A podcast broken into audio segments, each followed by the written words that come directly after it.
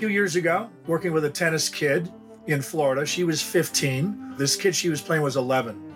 And the 11 year old was really, really good, but she was only 11. And my 15 year old was really drubbing the 11 year old, about to win the match. And on a changeover, uh, the 11 year old starts crying. And my student was a very nice person. Her heart went out. Are you okay? Is everything all right? What's and the little 11 year old started telling the tale of, well, if she played badly like she is and lost the match, even maybe, she'd not only get grounded, but severely punished.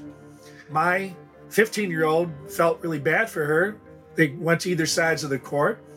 And maybe subconsciously more than consciously, the 15 year old that I was coaching took her foot off the gas a little bit, thought to herself, well, she's an 11 year old for Pete's sake. You don't need to crush her spirit. You can beat her left handed, but don't crush her spirit. And lo and behold, the 11 year old won the match. When the match was over, no more tears, and the 11 year old bounced up to the net and shook her hand and said, Ah, it was a big trick. I wasn't upset at all. So is that cheating? No. Is it a mind game? Yes. You have to ask yourself, why would somebody do such a thing, especially age 11? That kid somehow felt unbelievable pressure to win. And maybe the threat was thrown out at home if you don't do this, oh, you're going to be in trouble. And now she's playing out of fear instead of out of joy. And that's why people cheat. Pressure makes us do weird things. You might be wondering why this episode is late because we usually put out the new episode the first Tuesday of the month, and this is going out um, not then.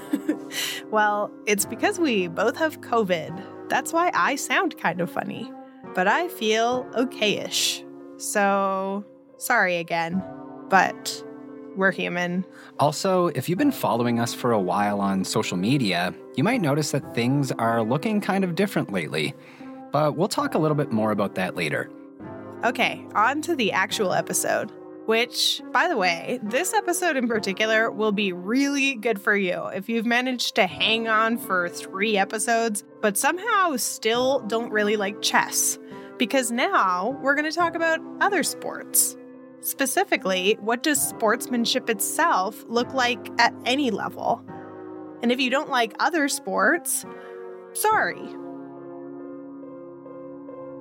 because this is a tale of chess and other sports, and sportsmanship in those sports. This is a tale of ethics, morals, and accountability. This is a tale of cheating, of lies, and conspiracies. This is Rooked, the Cheater's Gambit.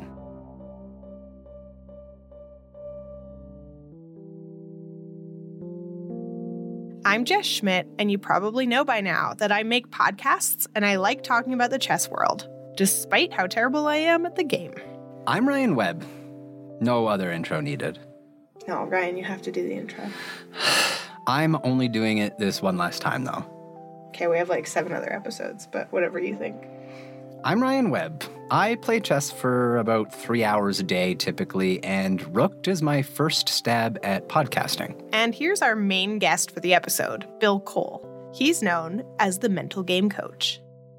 So even though my company name is William B. Cole Consultants at mentalgamecoach.com, I go by Bill, Bill Cole, and I'm a performance psychology coach and consultant. And I do this over multiple domains sports psychology, interview coaching, exam anxiety, people that uh, freak out taking tests, work with a huge number of physicians, also do this in sales coaching, presentation coaching. It all started with a performance psychology background. I was the first person in the world to uh, achieve an undergrad degree in sports psychology in the late 70s.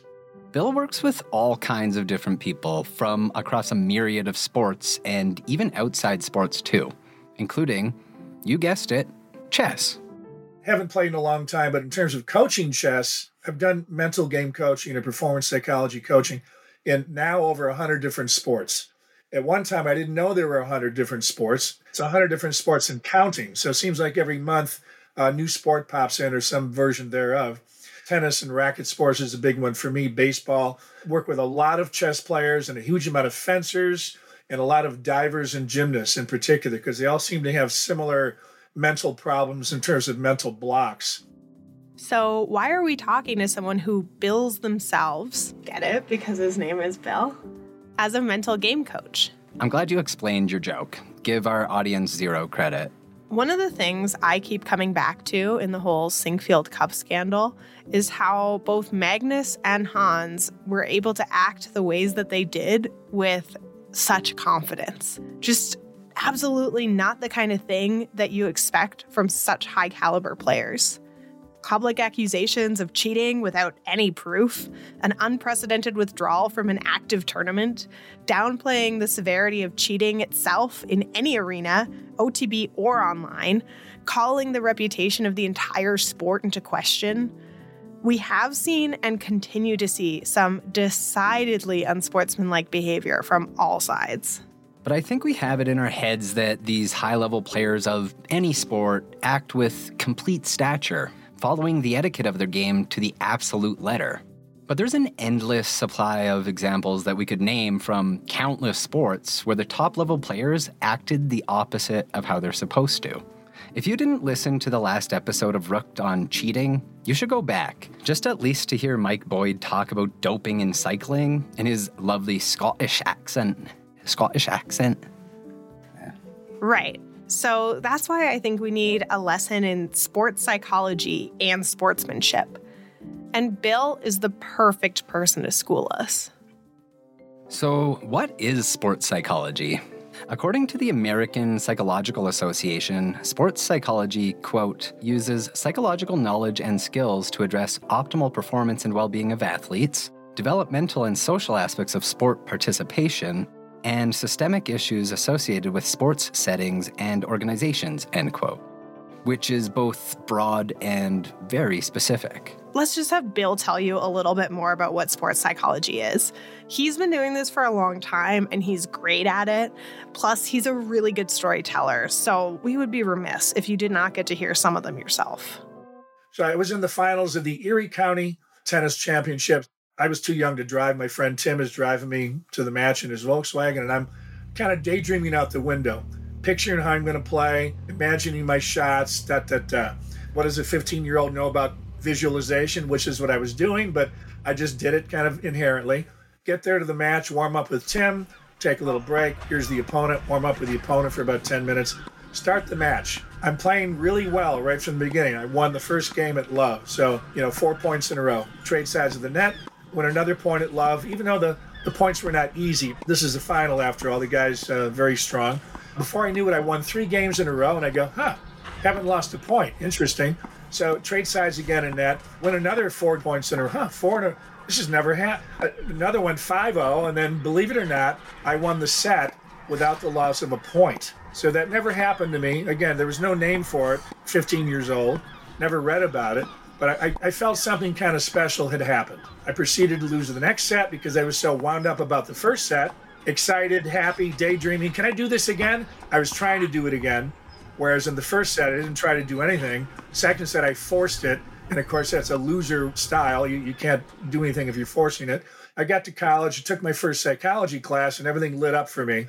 And in my second class in phys ed, took a class in sports psychology, and there it was in front of me the zone. And there was no looking back and explained everything that happened in tennis to me. Come full circle, a little bow on top with the 6 0 set. There is a name for that. It's called a golden set. And in the whole history of professional tennis, four times in history has that happened. Four. So that's how really special that was. And I use this story quite a bit to uh, highlight what the zone is. For years, I went out in practice and got the weakest tennis player I could find and tried to duplicate that thinking, I won't make a mistake.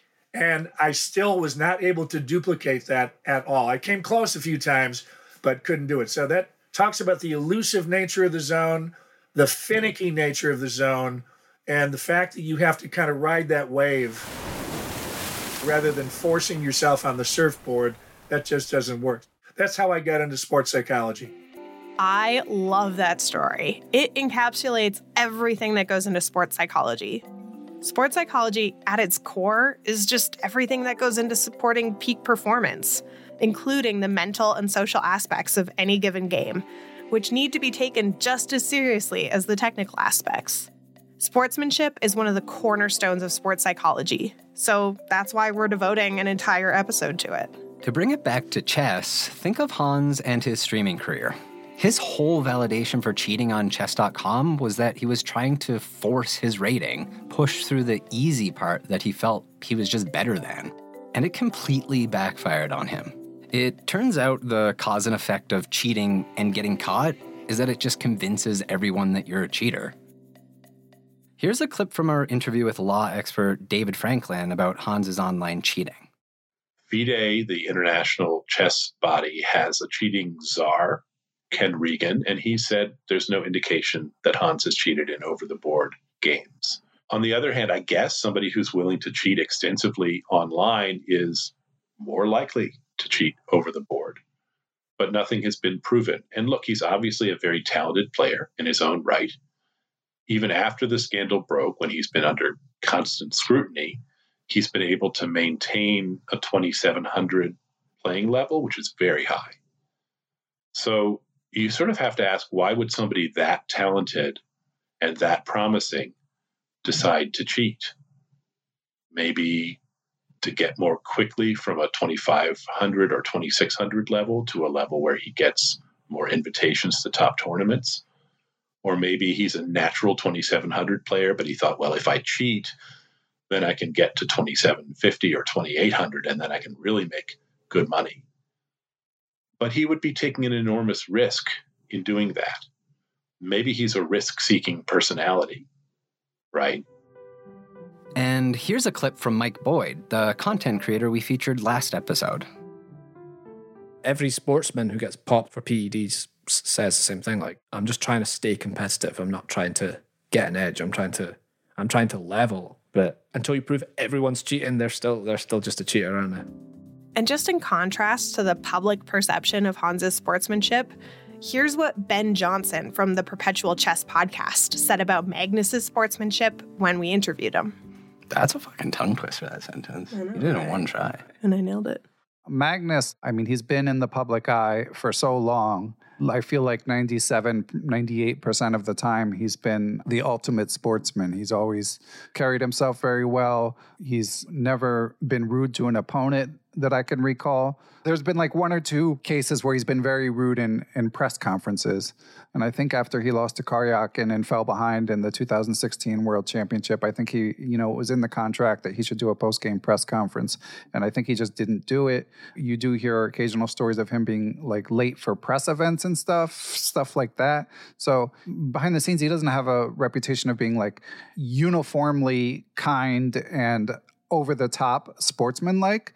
But to get to the top of the chess world, you have to be thinking about yourself all the time and thinking about the game all the time. So it's not unusual. A lot of the greats don't have like these huge reputations for being empathetic people. And Magnus, I think, is actually better than most, especially as he's gotten older. So this reaction, at least in terms of recent years, was definitely a break from character. And, and that comes across with so many grandmasters and super grandmasters who've come out and said that they admire what Magnus did, which to me seems crazy, but they're in that circle and I'm not. So their opinions are certainly valid.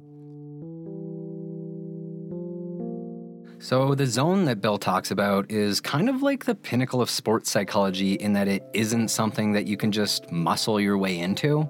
It happens when you're skilled but not trying too hard driven but balanced, focused and calm. You can't really intend on a specific outcome when it comes to things like nailing a golden set or even playing all the top players on chess.com. You just need to do your best and hope that you're going to get to where you need to be.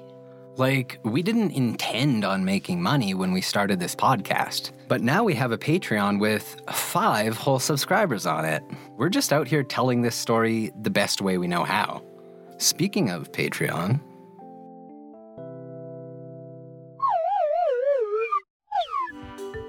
Did you know that Rooked, the Cheater's Gambit, is an indie podcast? Indie, as in independent. We don't receive any sponsorship support. Ryan and I make Rooked in our spare time for free. And don't get us wrong, we love getting to make this podcast exactly the way we want to. But we've been thinking that maybe with some support, we could make this show even better. I gotta figure out how to make money on this thing. It's simply too good. So, like many creators, we've joined Patreon. Can I just ask what is Patreon? Great question, Ryan. Patreon is a way for fans to join and engage with their favorite creators' community. Basically, it's a platform that allows you to support creators financially. Currently, we have two tiers open.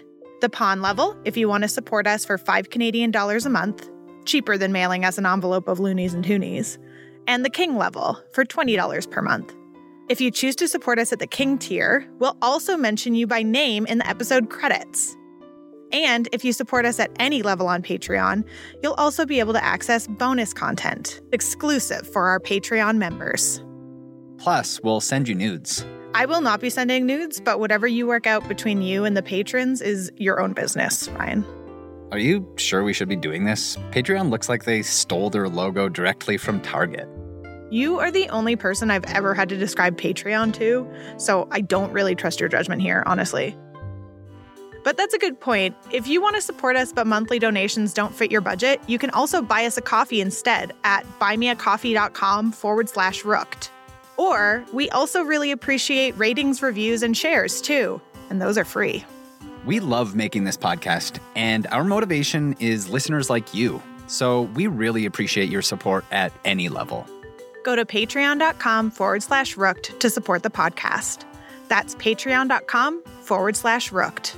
Thanks for listening.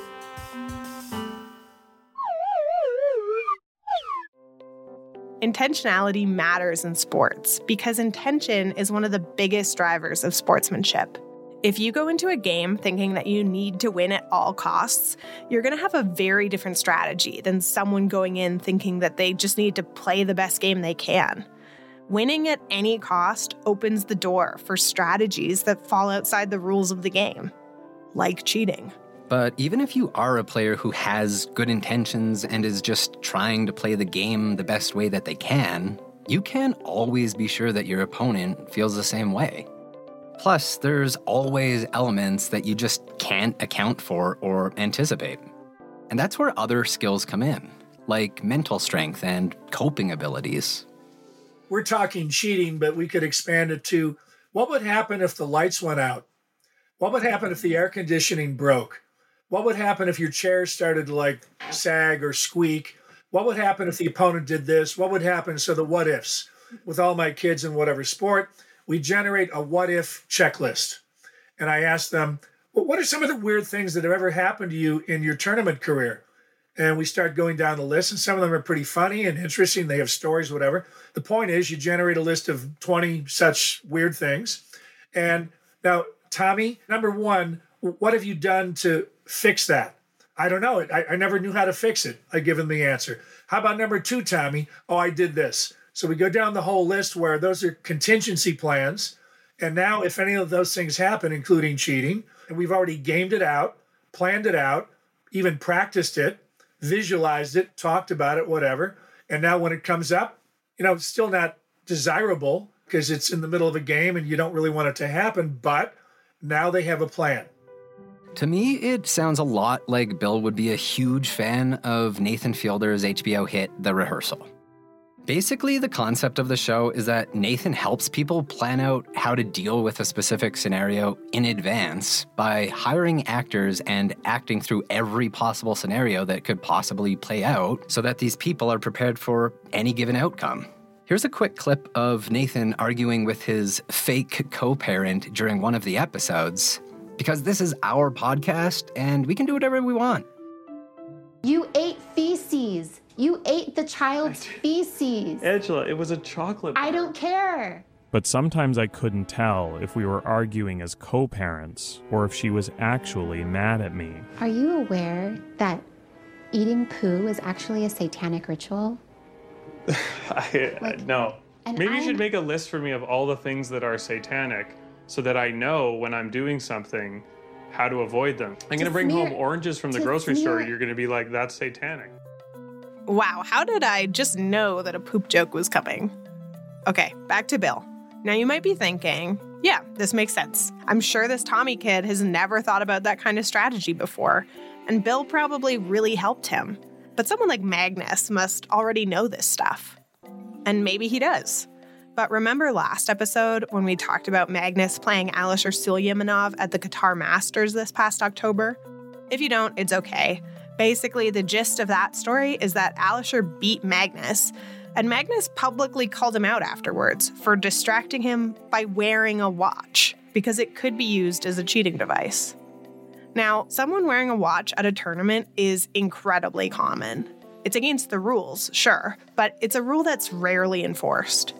So, what does it say about Magnus that when faced with a rule breaking opponent, his knee jerk response on multiple occasions has been to take to Twitter for justice? Even at the Sinquefield Cup, Magnus did basically the same thing. We now know he talked to the tournament directors and officials and didn't agree with or like what they said. Otherwise, he probably wouldn't have taken to Twitter to rip on Hans. But there's just something that feels icky in making public shaming your main tactic for dispute resolution. So that was a question we put to Bill. What is the right thing to do when you are faced with what you suspect is bad sportsmanship? Or possibly even a cheater? It depends on the sport. In some sports, there are no officials, like in tennis, at even in the junior level, there's no officials per court. It's a roaming official. So you could play a whole match 90% of which there's no official. So now you have your personal power. So a kid comes to me, what do I do if they're cheating me? Should I go get a referee? That's a last resort. First, use your personal power. Tony, you call Tony up to the net. Tony, I'm hitting shots that are easily in by 10 inches and you're calling them out. I want you to do the right thing. Would you like to change your line call right now? No way. All right, Tony, but you're on notice. That's interaction number one. 10 minutes later, Tony cheats you again. Tony, I'm not coming up to the net. Do you want to change your line call? It was definitely in. No way. One more time, Tony, I'm getting an official. 10 minutes later, happens again, you get the official. So that's your personal power you're putting on onto Tony because now you're actually having maybe a guilt trip on Tony because he's on notice. Plus, you get an extra benefit. People are watching your match, they can't hear everything. The match is over. What did he say to you, Tony? Eh, he told me to stop cheating. So now Tony is sheepish, and my guy is like brave, and the word goes out don't cheat Bill's student because he'll call you on it. So there, there's many ways to handle cheating. I think personal power is one of the best ways. I don't know their ins and outs of a tournament uh, in chess that well, even though I was a tournament director in tennis for years. If someone was cheating, you go to the tournament director and say, hey, uh, we want a linesman or an official or a scorekeeper or some adult come on the court and oversee, and that's how you handle it. Uh, and it's kind of the same thing in chess. You don't accuse the person directly of cheating. You let the adults the handle the whole thing. I think in Magnus's own way, him going to Twitter is him expressing personal power. The problem with Magnus, though, is that, in the words of Voltaire and Uncle Ben, remember, with great power comes great responsibility. Magnus has millions of fans that take everything he says at face value. And because it's the internet, it doesn't matter what the truth is, or whether there's evidence, or whether the allegations are actually provable. All that matters is Magnus is the one who levied the allegations in the first place. And because he is so powerful, in a lot of people's eyes, that makes it true until he says otherwise. We're talking about a guy who has over 350,000 Twitch followers on an account that has one video and is basically dormant. He doesn't have to do anything, and people still flock to him. They worship him. Hail Messiah! I'm not the Messiah. Will you please listen? I am not the Messiah. Do you understand? Honestly! Only the true Messiah denies his divinity. What? Well, chance does that give me? All right, I am the Messiah. He is! He is the Messiah! Now, fuck off! another big question I had in the aftermath of the 2022 Sinquefield Cup was where the hell was FIDE in all of this? They're who I assumed would be the adults in this situation, to use Bill's words. And actually, that's one of the questions we asked FIDE historian Emilia Castelau when we spoke with her. Sinquefield is a FIDE rated event. So if there is an instance of cheating or an accusation of cheating, then there are rules in the FIDE charter and other FIDE handbooks that essentially tell FIDE these are the steps that I need to follow in order to, you know, investigate and lay out how cheating is supposed to be dealt with. I think that many people were disappointed with the way that FIDE responded and investigated the scandal.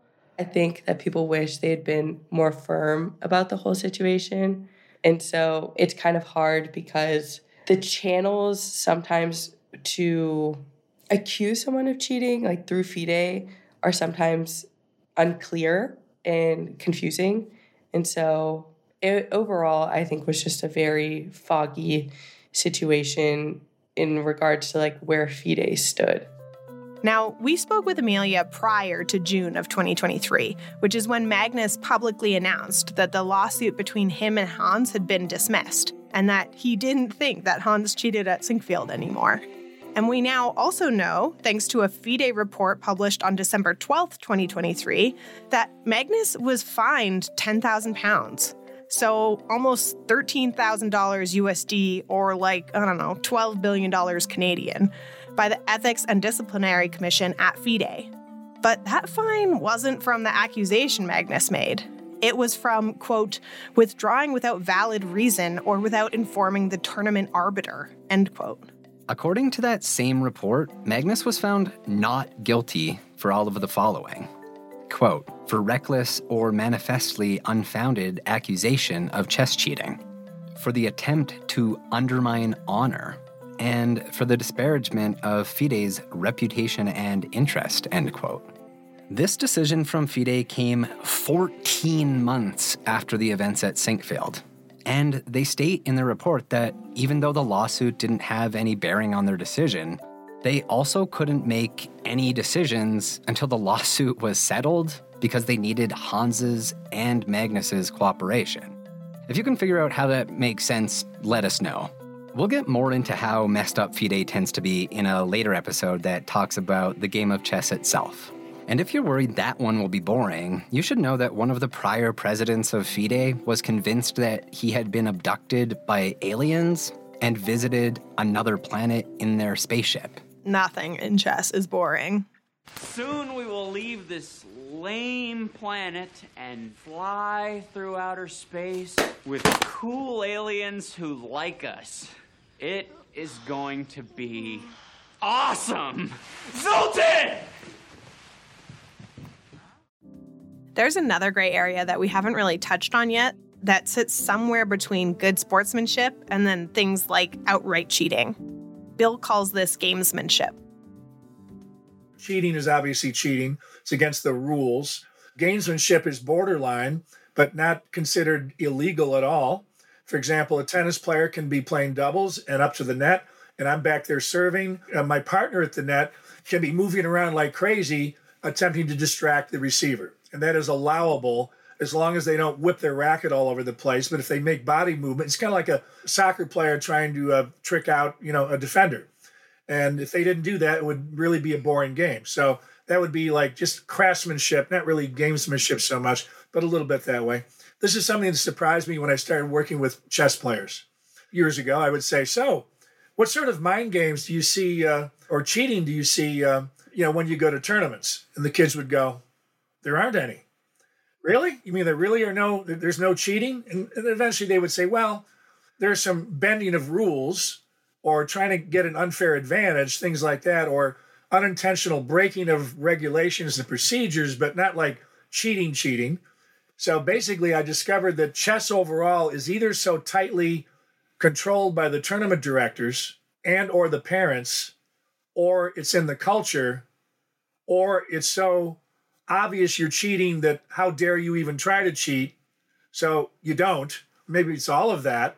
Therefore i've discovered that cheating in chess compared to a lot of other sports, is very pristine, although there is cheating.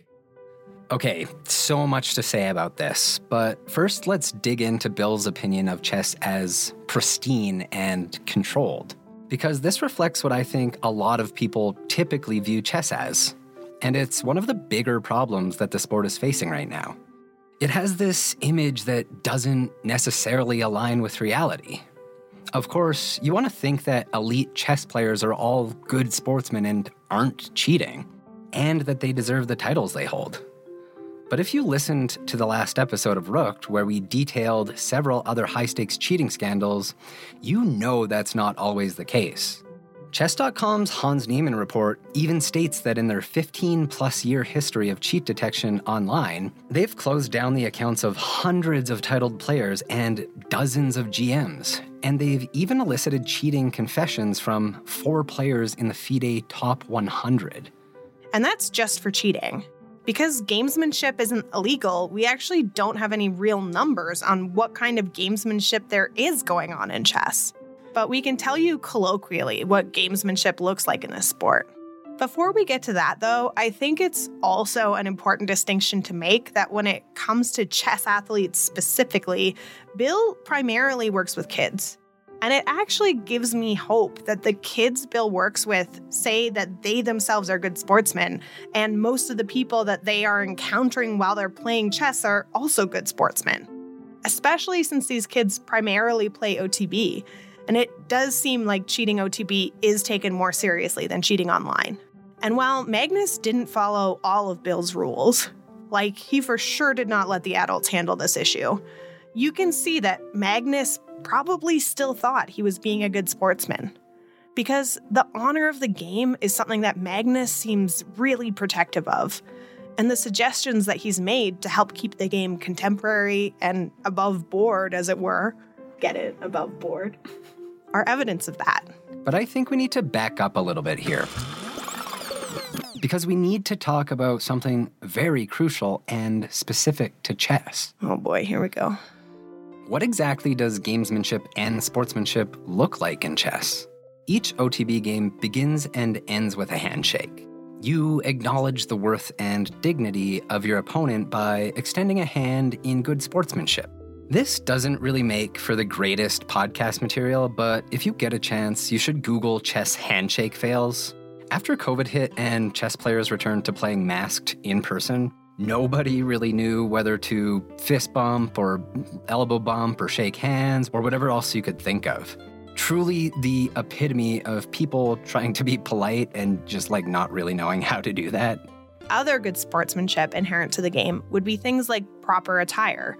But the rules for what constitutes proper attire in chess are honestly ridiculous. According to FIDE, quote, it is important to promote a good and positive image of chess, end quote. So, what goes against their dress code? Funny you should ask.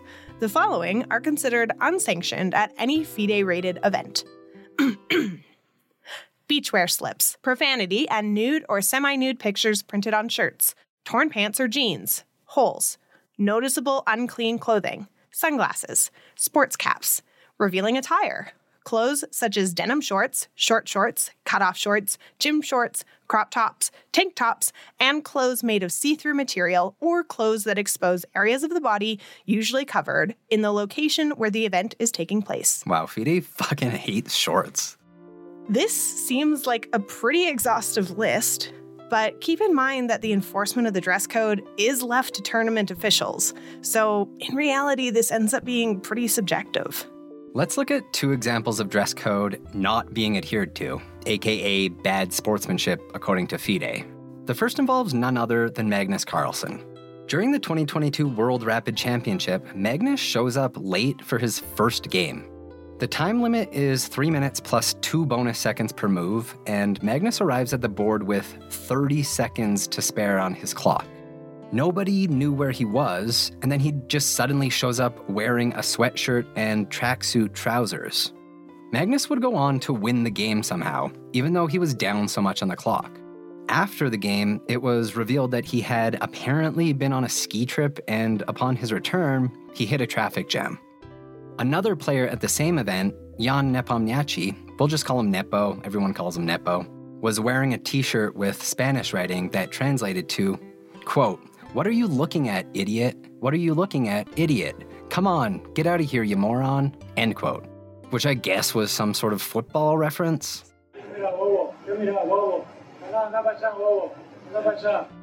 Anyway, both players were told to change for their next games or they would be fined, and they did just that. Compare this with the 2023 World Rapid and Blitz Championship when woman international master Anna-Maja Kazarian shows up for a game wearing Burberry sneakers and is threatened with a 100 euro fine unless she goes and changes immediately. Here's what she wrote on Twitter. Quote, one of the arbiters stopped me and asked me if I could change my shoes because they were strange shoes and considered sports shoes. It hurts to even walk in those, and I definitely don't want to use my Burberry sneakers for sports. End quote. She's forced to take a car back to her hotel room and change into high heels so that the image of chess doesn't fall into disrepute. Where's the line on what's appropriate or not appropriate? You're fucking sitting down at a chessboard. Why on earth would you need high heels for that? During the same tournament, Magnus can be seen wearing a long sleeve t shirt, and nobody says anything to him about his attire. There's players in hoodies, for God's sake. Obviously, one could argue that the sport of chess is deeply sexist and misogynistic, but we're going to discuss that in greater depth in another episode. For now, here's a clip from our interview with chess coach, player, and podcaster JJ Lang of the Chess Feels podcast. JJ, on your website, you have a commitment to inclusivity page. Yeah. Why do you think diversification of the chess community is important? Because I think that the way to fight exclusionary spaces isn't by just being not a bigot, but by actively reflecting on how to make these spaces more inclusive and thinking about what skills or resources you have that you can offer to make that space a better space. And I think about the number of students, not even just female students, but the number of students I have who had talked about like having a coach as a child or even an adult who they didn't click with, or in particular, who would kind of get upset with them. Maybe a kind of like stereotypically like the old Russian coach who would just like kind of snap at them or tell them that they were never going to get good or something. And thinking about how a skill that I have as a coach is my patience, is I have a lot of experience with neurodiversity particularly but also like myself like i'm a very anxious person and i've seen how that affects my chess and how that affects like my results and ability to perform under pressure. And so just i know i bring a lot of empathy to those conversations and create a kind of space that could be really useful for people who are maybe trying to break in but maybe didn't find these YouTube videos that are littered with misogynistic comments or didn't find coaches who like even something as innocuous as like maybe just like a coach uses like he as a gender neutral thing in their explanations and you start to wonder if this is a person for you. And so just knowing that i can do that and want to do that and then also selfishly if this is the space that i love and want to spend the rest of my life in i want to spend it with people who i think are really cool. And that means people who probably have mostly felt alienated by a lot of the people in this space who aren't cool and so I personally would like more people who I want to hang out with to get into chess. Okay, so before we move on, let's just do a quick rapid fire. Keeping your composure across the board, good sportsmanship. Sneaking off to the toilets to check a chess engine on your secret whoopie talkie. Cheating, aka bad sportsmanship. Keeping noise to a minimum, good sportsmanship staring down your opponent the entire game. A bit complicated. Your opponent will probably think that you're a weirdo. It will not probably give you any advantage, but it's not illegal. However, it's also not good sportsmanship. So that makes it gamesmanship. But what else is considered to be good sportsmanship? If you knock down your opponent's piece, you're supposed to pick it up. But if you want to psychologically terrorize your opponent, then you can pick up their king and rip its head off. I'm not kidding, that's actually happened. We alluded to this in episode one, and yes, it involves your favorite bad boy, Hans Niemann. In 2022, during round 12 of the US Championship, Hans is paired against GM Sam Sevian, who's a very unassuming looking character. During their game, out of nowhere, Sam picks up Hans's king and removes the cross at the top of the head. He effectively decapitates it. The media following the event erupts into a frenzy trying to figure out what this unprecedented move means. Because touching any of your opponent's pieces, never mind the most vital piece on the board, and breaking it, is akin to a NASCAR racer wandering over to another driver's car and hopping into it while they're stopped in the pit. It's just a completely abnormal move. Wait, has that actually happened in NASCAR? Oh, I have no idea. I don't know anything about NASCAR. Okay, so do you think we need to look this up? They trust anything we say at this point. Again, if you accidentally knock another player's piece over while moving your own, it's a common courtesy to pick it back up. But grabbing another player's king and casually popping the head off like it's a dandelion? Unheard of. Everyone immediately assumes that Sam is making a statement in the wake of Hans's Chess.com cheating confession. Post decapitation, a semi heated discussion begins between Sam and Hans. Sam motions with what appears to be a let's take it outside thumb gesture, and Hans eventually calls the arbiter over. Everyone is just generally confused, but eventually the game continues. In a post game interview, Hans explains rather anticlimactically that it was just a misunderstanding when Sam decapitated his king. He describes that the top pin of the piece had fallen off and that Sam's intentions were to glue the piece back together, which explains his thumb motioning. When the reporter asks him to elaborate on what happened, Hans says this. Ah, it was just a misunderstanding, nothing, nothing too serious. We had a cordial conversation after, so I assume there's, there's no hard feelings there. But, uh, just a misunderstanding. Misunderstanding. I don't want. There's no no, no drama. I know you guys are desperate for views. But No, no, no. no, no drama. Why does this whole thing matter? Well, it's actually a great example of good sportsmanship from both Hans and Sam. Despite the pressure of how it looked from the outside, they both refused to let the situation get swept into some over dramatized story that made both or either of them look like bad sports. Which is important to note, especially for Hans, who has purposely curated a bad boy image. Here's David Franklin again, commenting on Hans's personality. I mean, he's he's not, to my mind, a likable figure. I I just don't particularly gravitate towards brash, outspoken, controversial figures. You know, the the way that he handles himself in post game interviews, the chess speaks for itself, and all of the braggadocio and stuff.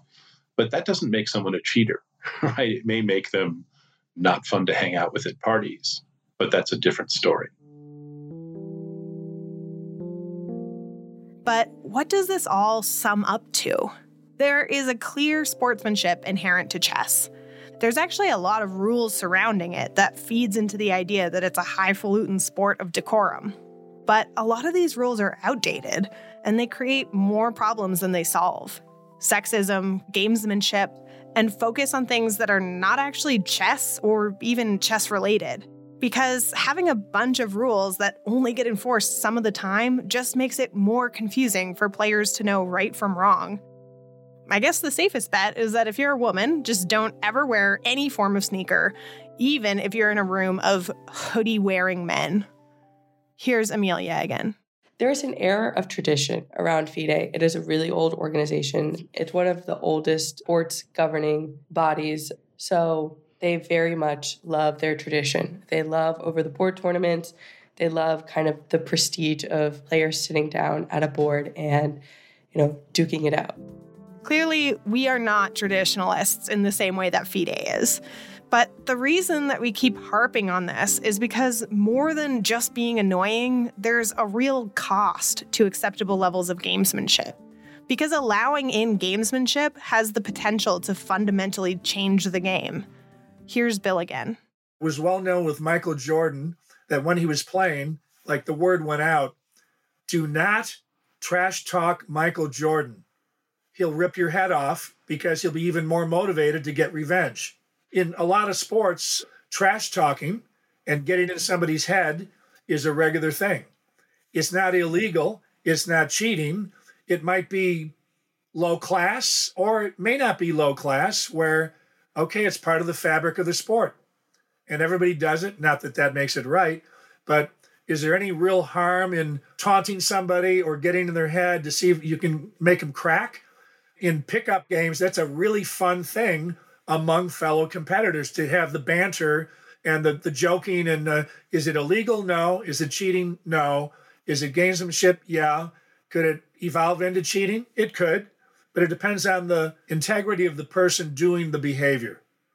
So I think if they're a person of integrity, they're not going to go down that slippery slope. But if the person is predisposed to do that, it could begin with the taunting and the trash talking. Before you know it, you know they're, they're into full blown cheating. Even at low level online chess, gamesmanship still rears its ugly head. Players try all the time to psych out their opponents through the chat feature. This is still 100% legal. But the gray area between gamesmanship and cheating is problematic enough that players should honestly just be wary of any gamesmanship at all, because it's almost like a gateway drug. If you're willing to trash talk to try and get in someone's head, why wouldn't you be willing to look up a position or two in an engine? Next thing you know, you're hiding a poopy talkie at an OTB event or shoving accomplice controlled anal beads in your hole. One of the questions I had for psychologist Julia Rios and her Chess Feels co host JJ was whether they thought cheating in and of itself could somehow be addicting. I'm not sure that cheating needs any more benefits than it already offers, but I've just had a hard time wrapping my head around why so many people seem compelled to cheat. Here's what they had to say when we interviewed them. But we think about addiction as being this very specific sort of psychological phenomenon. I'm not quite sure for most people that that actually would have a really high potential for addictive use. So when we're thinking about would the desire to win be enough to compel people towards cheating, I imagine online chess definitely yes. We know that, for example, Hans conceded to having cheated in blitz chess online and was very specific that it was only in this context. So even though I do think that the desire to win could certainly compel someone to cheat potentially in rated chess and over the board chess, I'm not sure that I would actually conceptualize that within a framework of addiction. The thing that confuses me there is thinking about, well, what would it be that you would be addicted to? And so if we're talking about winning, okay, maybe what does that mean? Does that mean like the rush of winning, like the experience of the dopamine of getting the win? But if you know you cheated, do you get as much of that? And that's like a genuine question. Like you can probably do this sort of self deception into believing that you earned it. But I can't imagine getting that high from like from using assistance in order to play moves that I wouldn't have found or make decisions I wouldn't have been able to make. Like that wouldn't do that. But maybe there's like a, other kinds of reward that are coming in, like the reward of having that rating itself as like a status symbol or something, or being able to show that. And so I think those sorts of things there, yeah, but I'm not sure that that's like the rush of winning or like the dopamine hit would be the way that I would think about that. But I definitely think the perception of being a winning chess player or a high rated chess player could be motivating that. But I, I, think it's a really interesting question. Like, do you have cheaters who are cheating at chess? They know they're cheating and they're like really proud of themselves for how they played anyways and like getting really excited that they're winning anyways. I think the answer is probably yes. Like human minds are amazing and self-deception is fascinating. I can't imagine how that would work. The answer is probably yes. I think that there are so many possible ways that someone could rationalize why what they're doing is not wrong. I mean, cognitive dissonance is a hell of a drug. Top five kinds of dissonance. We've said at least a couple of times already in this episode that sportsmanship matters. But honestly, this was a concept we hadn't thought about much until we spoke to Bill.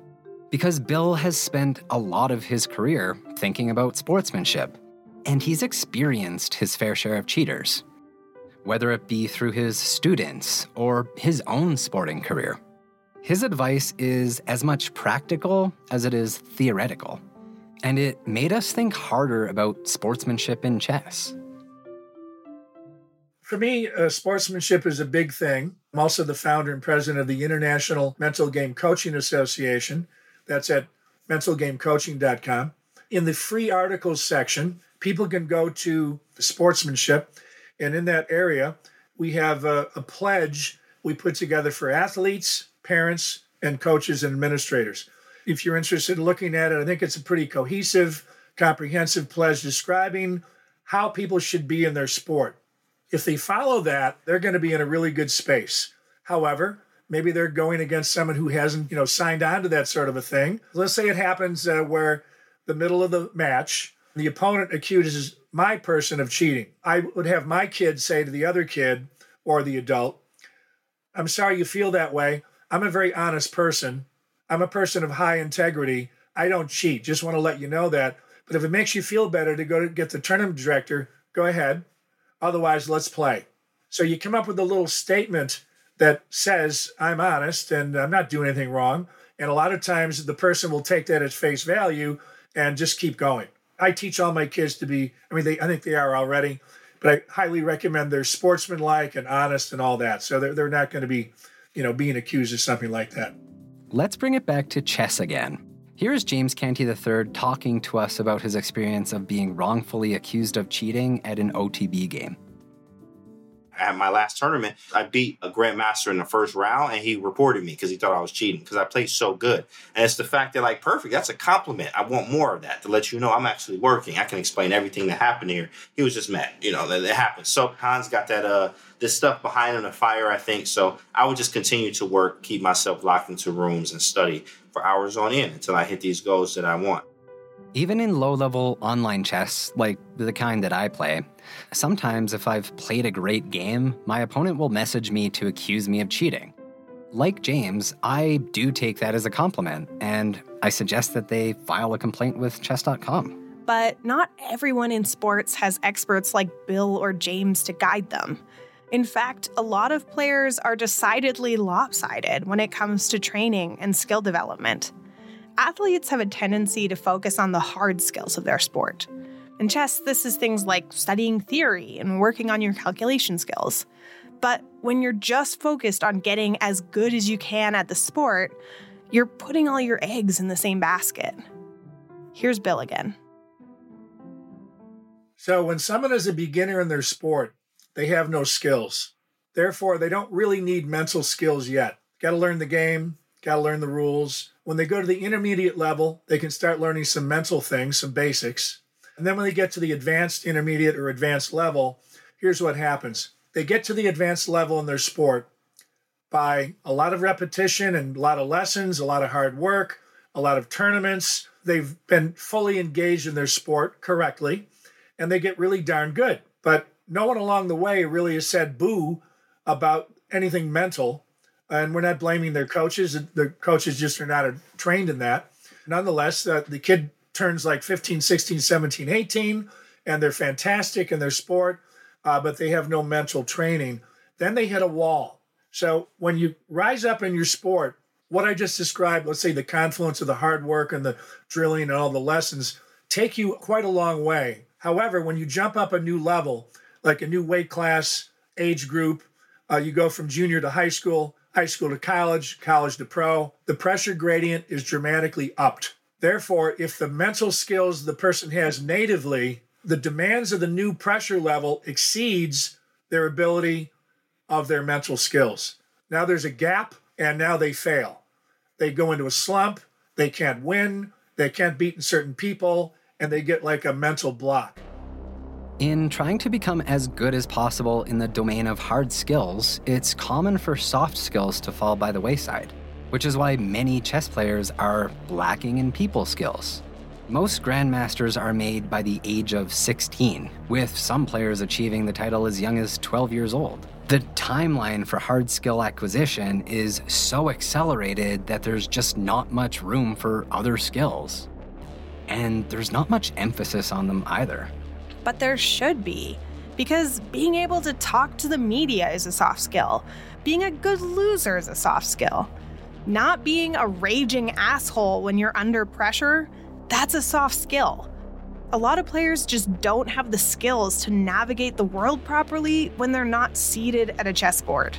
Their world does not extend much beyond the 64 squares that they study day in and day out. But despite popular opinion that this is how you become a great chess player, I'm not convinced. I think there would be less assholes in chess if more people spent time outside of their little fishbowl. And it's more than just making better athletes. It actually has huge repercussions when you spend your whole career only focusing on the hard skills. According to Bill, there's a cost. So when somebody comes up in their sport and they're quite good, that becomes your identity. So because of that, you kind of want to protect your identity at all costs. You're confident, you have an ego, and sometimes if you're really overly wrapped up, and this is a common problem I deal with with kids, they pretty much are only their sport. Nothing else matters to them and that does cause problems because it becomes rather um, self-absorbing, narcissistic. If a narcissist gets really insulted, they they get wounded, they go into a narcissistic rage. And that's bad for the people around them, but good for the person to go deeper in their sport, work harder, focus more, achieve higher. However, as a person, that person is lopsided and out of balance. But as an athlete, and this is true for many athletes as they go right to the end of their career into the pros and beyond, their pathway in their sport is extraordinarily narrow. They don't have good communication skills. They can't negotiate. They can't do this. They can't do that. So, as a person, they're sort of a just not very together. But as an athlete, boy, they've got it together.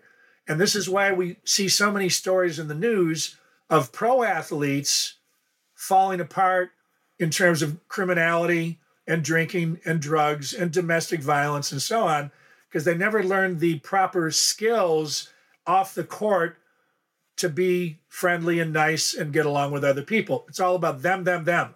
They feel, uh, why shouldn't I have my way? I'm the star.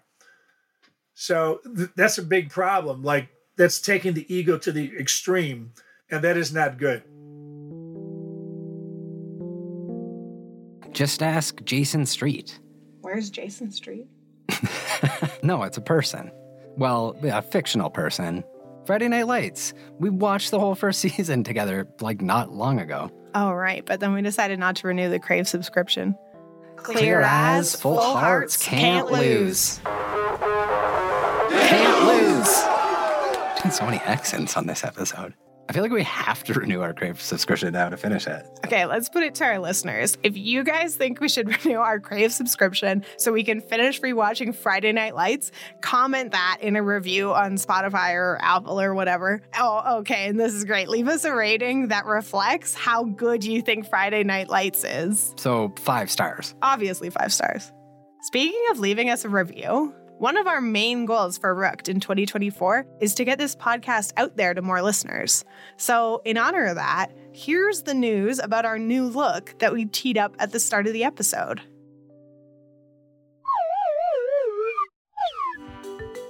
Rooked is proud to announce that, drumroll please, we have a new member joining the team. Is it a new host? Am I being replaced?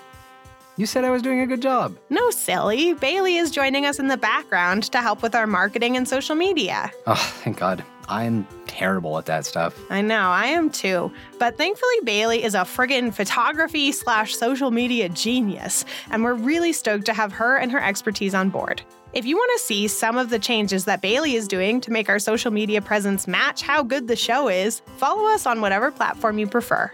And if you like what you see, consider sharing our posts and podcasts with your own network. It helps us out a lot, and we really appreciate it. Thanks.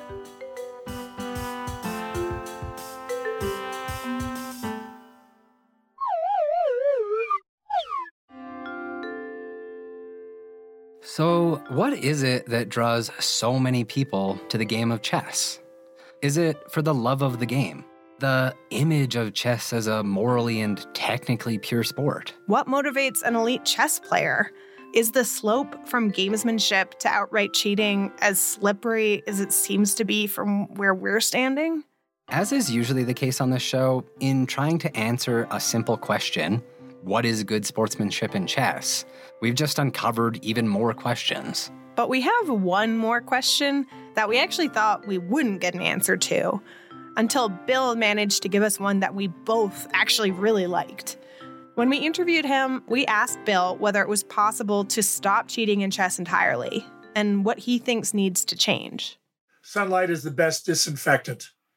So here it is all out for everybody to see, and it's being talked about. You know, there is a silver lining in the dark cloud. Technology is a big culprit, but, you know, I'll, I'll kind of maybe put a little bow on top and say, how many millennia has men and women been around on this planet? And technology is incredible and growing by leaps and bounds. And unfortunately, our ethics and standards maybe haven't followed along quite as closely. Because of that, I think cheating and gamesmanship are always going to be there. And a big push for me on IMGCA, the mentalgamecoaching.com, is to improve sportsmanship around the world so that even if the cheating is possible, people will make better choices and they won't cheat. So, an improvement in integrity, sportsmanship, and ethics, I think, is the ultimate answer. Maybe not the simplest goal to achieve, but hey, at least that's something to work towards. We solved it. Our work here is done. Okay, Ryan. Clear eyes, full hearts, can't lose. Can't lose! Next time on Rooked, we delve deeper into the psychology of chess. And we also try to figure out why chess players are so paranoid and prone to madness. That's right. Our boys Bobby Fischer and Vladimir Kramnik are back. Plus, we'll talk about whether Magnus is doomed to finish out his career the same way as Fischer. Though personally, I don't know that I see Magnus living as a recluse in Iceland and hitting up foreign radio stations to promote anti Semitism and how great he thought 9 11 was. But no one really saw that coming for Fischer either. Yeah.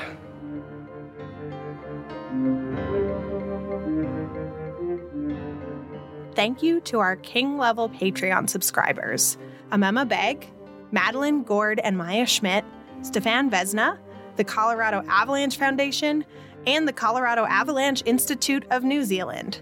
Yep, we have trolls and they love the Colorado Avalanche. Thanks also to Lipo Steve for shouting us out on her Discord and during one of her streams. We appreciate it.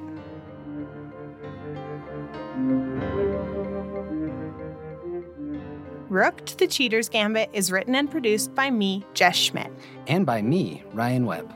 Our amazing music is by the ever talented Lorna Gildfedder.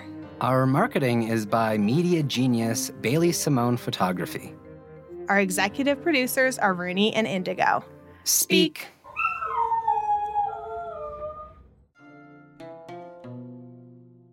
This podcast is recorded on the traditional Treaty 7 territory of the Blackfoot Confederacy, the land of the Siksika, the Kainai, the Piikani, as well as the Stoney Nakoda and the Tsuut'ina nations. We acknowledge that this territory is home to the Metis Nation of Alberta, Region 3, within the historical Northwest Metis homeland. In the spirit of respect, reciprocity, and truth, we honor and acknowledge all nations, Indigenous and non, who live, work, and play on this land, and who honor and celebrate this territory. This gathering place, and therefore this podcast, provides us with an opportunity to engage in and demonstrate reconciliation. The National Inquiry into Missing and Murdered Indigenous Women and Girls is a project that's been active for almost 10 years, but their mission has been in the making since the start of colonialism in Canada, which has driven disproportionate violence against Indigenous people. Podcasting has proven to be an important tool in remembering and seeking justice for the missing and murdered Indigenous women and girls of Canada.